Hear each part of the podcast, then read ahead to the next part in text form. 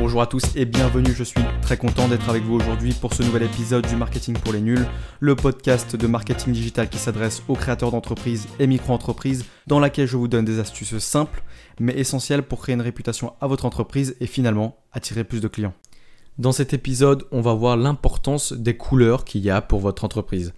Aujourd'hui, si je vous dis quelle est la couleur de Coca-Cola, d'Orangina, de Facebook ou de McDo, vous allez tout de suite pouvoir me répondre. Alors que je vous dis des couleurs de marque. Euh, c'est pas forcément quelque chose de, tangible, mais vous pouvez vous en rappeler très facilement. Et aujourd'hui, je vais vous expliquer pourquoi les couleurs importent et comment les choisir pour votre marque, euh, ou même pour votre produit, pour votre service, pour votre entreprise en général. Donc ça c'est un épisode que je pourrais vraiment développer dans un autre podcast parce que ça c'est du web design et puis du brand design. Donc euh, c'est un, épisode qui est très intéressant, enfin c'est un domaine qui est très intéressant et que je pourrais largement développer.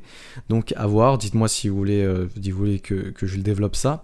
Euh, pour l'instant on va le voir de manière superficielle pour vous donner un aspect et pour comprendre pourquoi en fait il y a une telle importance sur les couleurs. En fait, les couleurs, elles ont tout simplement une signification pour nous, elles expriment quelque chose. Dans notre inconscient à tous, psychologiquement, on associe une couleur à une ambiance ou euh, à euh, une action. C'est dans nos instincts et on est formaté aussi par le marketing depuis euh, des siècles pour associer ces couleurs-là. Je vous donne un exemple, quand vous entrez dans un magasin par exemple, quand vous entrez dans un site, juste quand vous regardez le logo d'une marque, vous entrez tout de suite dans un univers. Et vous pouvez normalement deviner ce que fait la marque juste en regardant euh, son logo et ses couleurs. Par exemple, si vous avez une entreprise de chauffage, vous allez taper plutôt dans les couleurs chaudes. Vous allez voir tout de suite. Si vous voyez une entreprise dans l'écologie, dans le jardinage, vous allez voir tout de suite du vert. Si vous avez une entreprise qui s'axe plutôt dans la romance, vous allez, vous allez être sur du rouge. Ou euh, si c'est dans le luxe ou le professionnel, ça va être du noir, blanc ou même du bleu profond. Chaque couleur a une signification, comme je vous l'ai dit tout à l'heure. Par exemple, le bleu inspire la confiance, le vert c'est plutôt la nature, la tranquillité. Le jaune, ça va être l'optimisme. Le rouge, ça va être la passion, l'amour, l'excitation. Chaque couleur a son interprétation et son environnement. À noter, il faut faire très attention, la signification de la couleur diffère en fonction de la culture. Par exemple, en Occident ou en France, le noir est associé à un enterrement, euh, plutôt l'inverse, un enterrement est associé au noir, alors qu'en Chine, par exemple, c'est du blanc. Donc faites attention à ça. Euh, si votre marché aujourd'hui est dans un autre pays ou dans une culture qui est différente, faites attention à l'association des couleurs. Pareil, enfin même si vous restez en France et que c'est régional, euh, ça peut, en fonction de la région et de la culture et des traditions, la, signification de la couleur peut changer. Maintenant, je vais vous expliquer comment choisir cette couleur. Alors, je, vous ai dit, hein, je peux vous faire un épisode entier sur ça et, euh, et, je vais certainement le développer si vous êtes intéressé. Pour l'instant, on va voir ça de manière rapide. Pour choisir sa couleur, en fait, utilisez surtout votre bon sens, votre imagination et la concurrence. Alors dans un premier temps, si vous êtes créatif ou vous avez les compétences en, web design ou en design à peu près, euh, vous pouvez vous permettre d'utiliser votre bon sens, votre imagination. Enfin, je parle là ici de bon sens, imagination, mais dans la compétence en fait. Hein.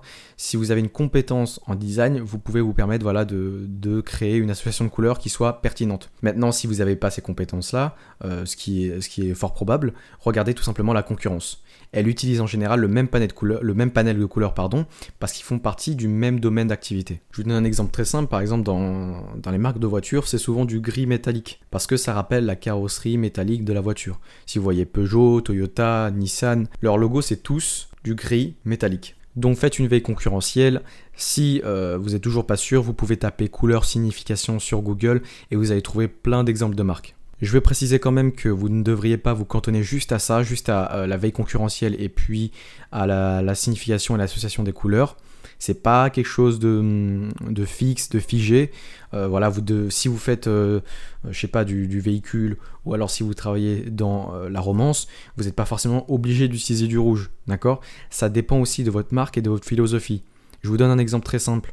Euh, dans l'industrie du textile, pour vendre du prêt-à-porter, vous, aurez une marque de luxe, et puis, euh, je sais pas, vous aurez une marque pour enfants. Hein. Pourtant, c'est deux ventes de textile. Et l'une va prendre des couleurs plus sobres pour le luxe, et l'une, l'autre, pardon, va prendre des couleurs plus joyeuses, euh, plus enfantines. Vous voyez, c'est pourtant le même domaine d'activité, mais ils ont une philosophie qui est différente, et ils touchent une cible qui est différente. Donc faites attention à ça également. Je vous donne un autre exemple pour vous dire que vraiment c'est pas juste en fonction de la signification des couleurs. Euh, par exemple, Orange, bah, la marque Orange utilise Orange parce que, bah, de par leur nom, en fait, tout simplement, il n'y a pas forcément de corrélation avec leur activité euh, de, services de télécommunication. Mais la couleur est joyeuse et vive, et ça, ça permet d'attirer le client également. Il y a certaines couleurs comme ça qui sont assez versatiles en fonction de votre business, et ça, ça dépend en fait de la signification de la couleur. Je vous, je vous en ai parlé tout à l'heure. La signification en elle-même de la couleur, euh, ça, peut, ça peut jouer pour votre marque. Par exemple, tout à l'heure, je vous parlais du vert. Vous n'êtes pas obligé de faire juste de l'écologie ou euh, du jardinage pour utiliser le vert. Le vert aussi, ça rappelle la tranquillité au-delà de la nature. Euh, le jaune, le bleu, enfin les, couleurs assez primaires, ça peut être assez versatile et vous pouvez l'utiliser sur pas mal d'activités quand même. Pour le choix des combos et des associations de couleurs, euh, je vous conseille de choisir au maximum trois couleurs différentes. Une, c'est possible. Deux, c'est en général ce qui se fait. Et trois, ça devient assez chargé. Parce que plus vous aurez de couleurs, en fait, plus il y aura d'informations. Et au-delà de trois couleurs, euh, il n'y a plus euh, cette notion de, cohérence. Et c'est plus aussi harmonieux. Pour choisir votre combo de couleurs, pour voir quelle couleur va avec une autre, il faut d'abord dans un premier temps évidemment utiliser votre créativité. Si vous avez de bon goût en général. Hein, c'est pas c'est pas pour tout le monde. Hein. si vous êtes un créatif ou si vous avez des compétences en design, vous allez forcément être plus enclin à trouver les bonnes associations de couleurs. Sinon, vous pouvez la regarder sur internet et regarder la roue des couleurs. C'est une roue en fait avec euh, toutes les, les nuances de couleurs. Vous en prenez une et vous choisissez son opposé et en général euh, ces deux couleurs là s'associent assez bien. Sinon je vous recommande de faire comme je fais moi, euh, pourtant qui est de notion de design pour être sûr en général, je vais sur colors.co qui permet de générer une palette et qui offre euh, vraiment des couleurs qui vont ensemble et qui s'associent bien. Alors le site c'est colors.co, c 2 o l et vous pouvez y accéder et puis générer votre palette de couleurs. On va passer au cas d'exemple, je pense que ce sera beaucoup plus parlant. Euh, je vais prendre pour exemple Coca-Cola, la marque. On s'en rappelle, c'est rouge. Ça tape à l'œil, ça a marqué des générations. Et ce rouge, en fait, le rouge est une couleur assez intense et on s'en rappelle assez facilement parce que ça, choque. C'est intense et c'est euh, tape à l'œil. Ensuite, il y a Ikea qui a des couleurs jaunes et bleues. Alors là, c'est tout simplement les couleurs du drapeau de la Suède pour rappeler que leurs meubles sont made in Suède. Il y a l'association Petit Prince aussi, j'adore vraiment leur site, elles ont de belles couleurs, il y a des couleurs vives, c'est multicolore, j'adore leur charte graphique. Je m'en suis servi comme inspiration il y, a, longtemps de ça pour un projet, mais ils ont vraiment un très très beau site et on voit bien euh, avec ces couleurs-là que ça rappelle une association à but non lucratif et puis euh, que c'est une association pour les enfants. Quand on rentre sur leur site, on rentre vraiment dans un univers enfantin grâce justement à ce grand panel de couleurs. Alors ça va peut-être en contradiction avec ce que je vous ai dit tout à l'heure quand je vous ai dit qu'il fallait utiliser au maximum trois couleurs pour euh, justement faire sa marque et son design. Alors il y a des exceptions et là c'est plutôt euh, une exception mais pas une exception. Je vous explique, comme je vous ai dit tout à l'heure, il fallait être flexible notamment au niveau de la philosophie de votre marque, ça dépendait de ça surtout. Et là pour le coup ça dépend vraiment euh, de l'association en elle-même. Là comme je vous ai dit c'est un univers enfantin donc le multicolore est pertinent voilà, c'est vraiment les couleurs de l'arc-en-ciel qui rappellent euh, les, garderies, les enfants, euh, l'innocence, tout ça. Donc leur design de site est bien multicolore, mais par contre leur logo, lui, est bicolore avec seulement du jaune et du bleu. Par contre, avoir un logo qui est multicolore, je suis pas du tout contre. Ça dépend de l'univers de votre marque. Si le concept même de votre produit ou service euh, rappelle un univers multicolore, utiliser un logo qui peut être très coloré. Même si un logo multicolore, euh, ça va être difficile à mettre en place, je trouve. Mais en tout cas, vous pouvez le faire. Euh, c'est pas euh, du tout quelque chose qui est fermé. Ce qui est problématique, c'est les mauvaises associations de couleurs qui vont ni avec le concept, ni avec la signification de la couleur en elle-même. Par exemple, si vous prenez du rouge, du vert kaki et du fuchsia, Là, ça va pas du tout fonctionner. cette association-là est, horrible, vraiment. Enfin, je le dis clairement.